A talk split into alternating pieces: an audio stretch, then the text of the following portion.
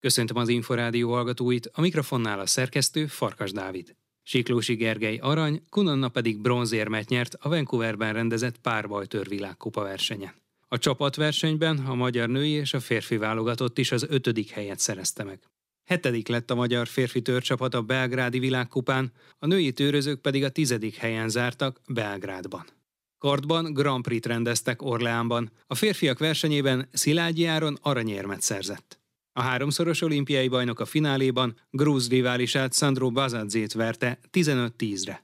Szilágyi Áron a júliusi kairói világbajnoki sikerei óta először lépett pástra kiemelt nemzetközi eseményen.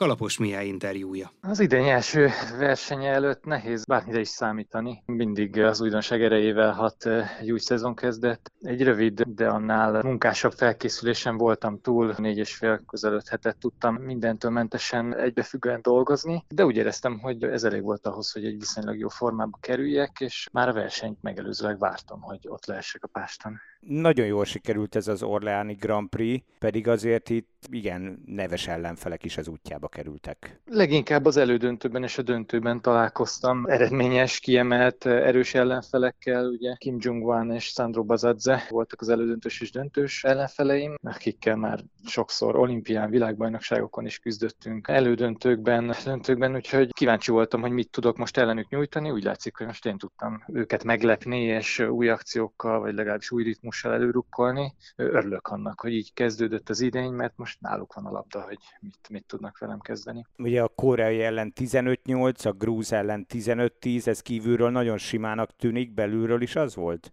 Az elődöntő Kim Junghwan ellen kifejezetten nem, sőt még ő vezetett 3-0-ra, 5-3-ra, és onnan kellett váltani, építkezni. Jól jöttek edzőmnek, de Csi Andrásnak az intelmei, tanácsai, szükség volt azokra, és úgy fel tudtam építeni a vívásomat, hogy megfordítsam az asszót. Az ellen fordítva volt, én tudtam meglepni őt az elején egy-két olyan akcióval, amit még talán tőlem nem látott, vagy nem így, de hát ezt is Andrissal előtte átbeszéltük, és próbáltunk olyan stratégiát kialakítani, ami egy kicsit új. Ő viszont nem nagyon tudott leváltani, és tulajdonképpen végig ugyanazt az előkészítést, ugyanazokat az akciókat követve, megcsinálva, tudtam végigvezetve megverni őt. A következő napokban majd idehaza országos bajnokság indul? Nem, úgy döntöttünk edzőmmel, erőnléti edzőmmel, Kis Aronnal közösen, hogy ezt az országos bajnokságot kihagyom.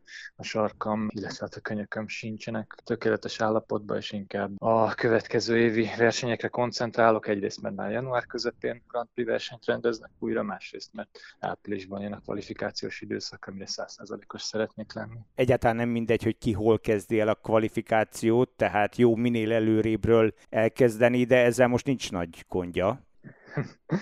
Vezetem a világranglistát egyéniben, ugyanakkor ez a kvalifikációhoz nem ad hozzá, ugyanis mi csapattal szeretnénk megszerezni a kvótát, ami azt jelenti, hogy a csapat világkupákon, Európa és világbajnokságon kell majd minél jobban szerepelnünk a válogatott 4-essel. Szerencsére ott is elmondhatjuk, hogy jó pozícióból indítjuk a szezont, a világranglista második helyéről, ugye csak a koreaiak előznek minket, hogyha ezt a pozíciót tartani tudjuk, hogyha folyton ott tudunk lenni a legjobbak az érmesek között, akkor meg kell legyen ez a kvalifikáció.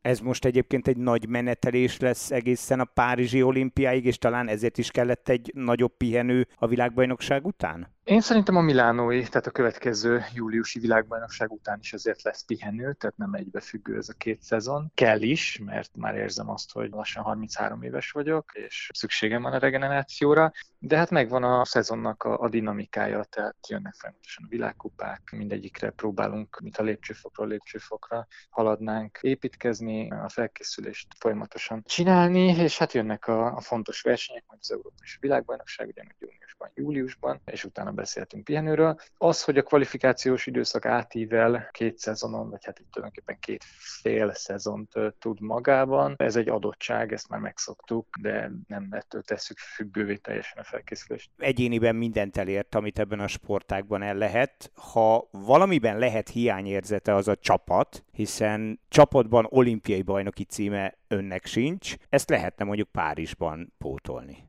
Hiányérzetem egyáltalán nincs. Nagyon büszke vagyok a csapattal elért eredményekre az elmúlt években. Sokszor a saját tudásunkat túlszárnyalva tudtunk ott lenni, akár a döntőben, akár a dobogós helyek valamelyikén. Szerintem ennek örülni kell, ezt ünnepelni lehet. Motiváltak vagyunk ettől függetlenül, és nagyon szeretnénk továbbra is versenyben lenni az érmekért. Ugyanazok a célok, mint egyéniben, tehát itt a következő évben, vagy hát ebben a szezonban. A milánói világbajnokság, illetve ugye a kvalifikációt megszerezzük, és Párizsban minél jobban szerepeljünk. Szilágyi Áron, háromszoros olimpiai bajnok, világ és Európa bajnoki aranyérmes kardozót hallották. Az országos bajnokságot ezen a hétvégén rendezik, péntektől vasárnapig.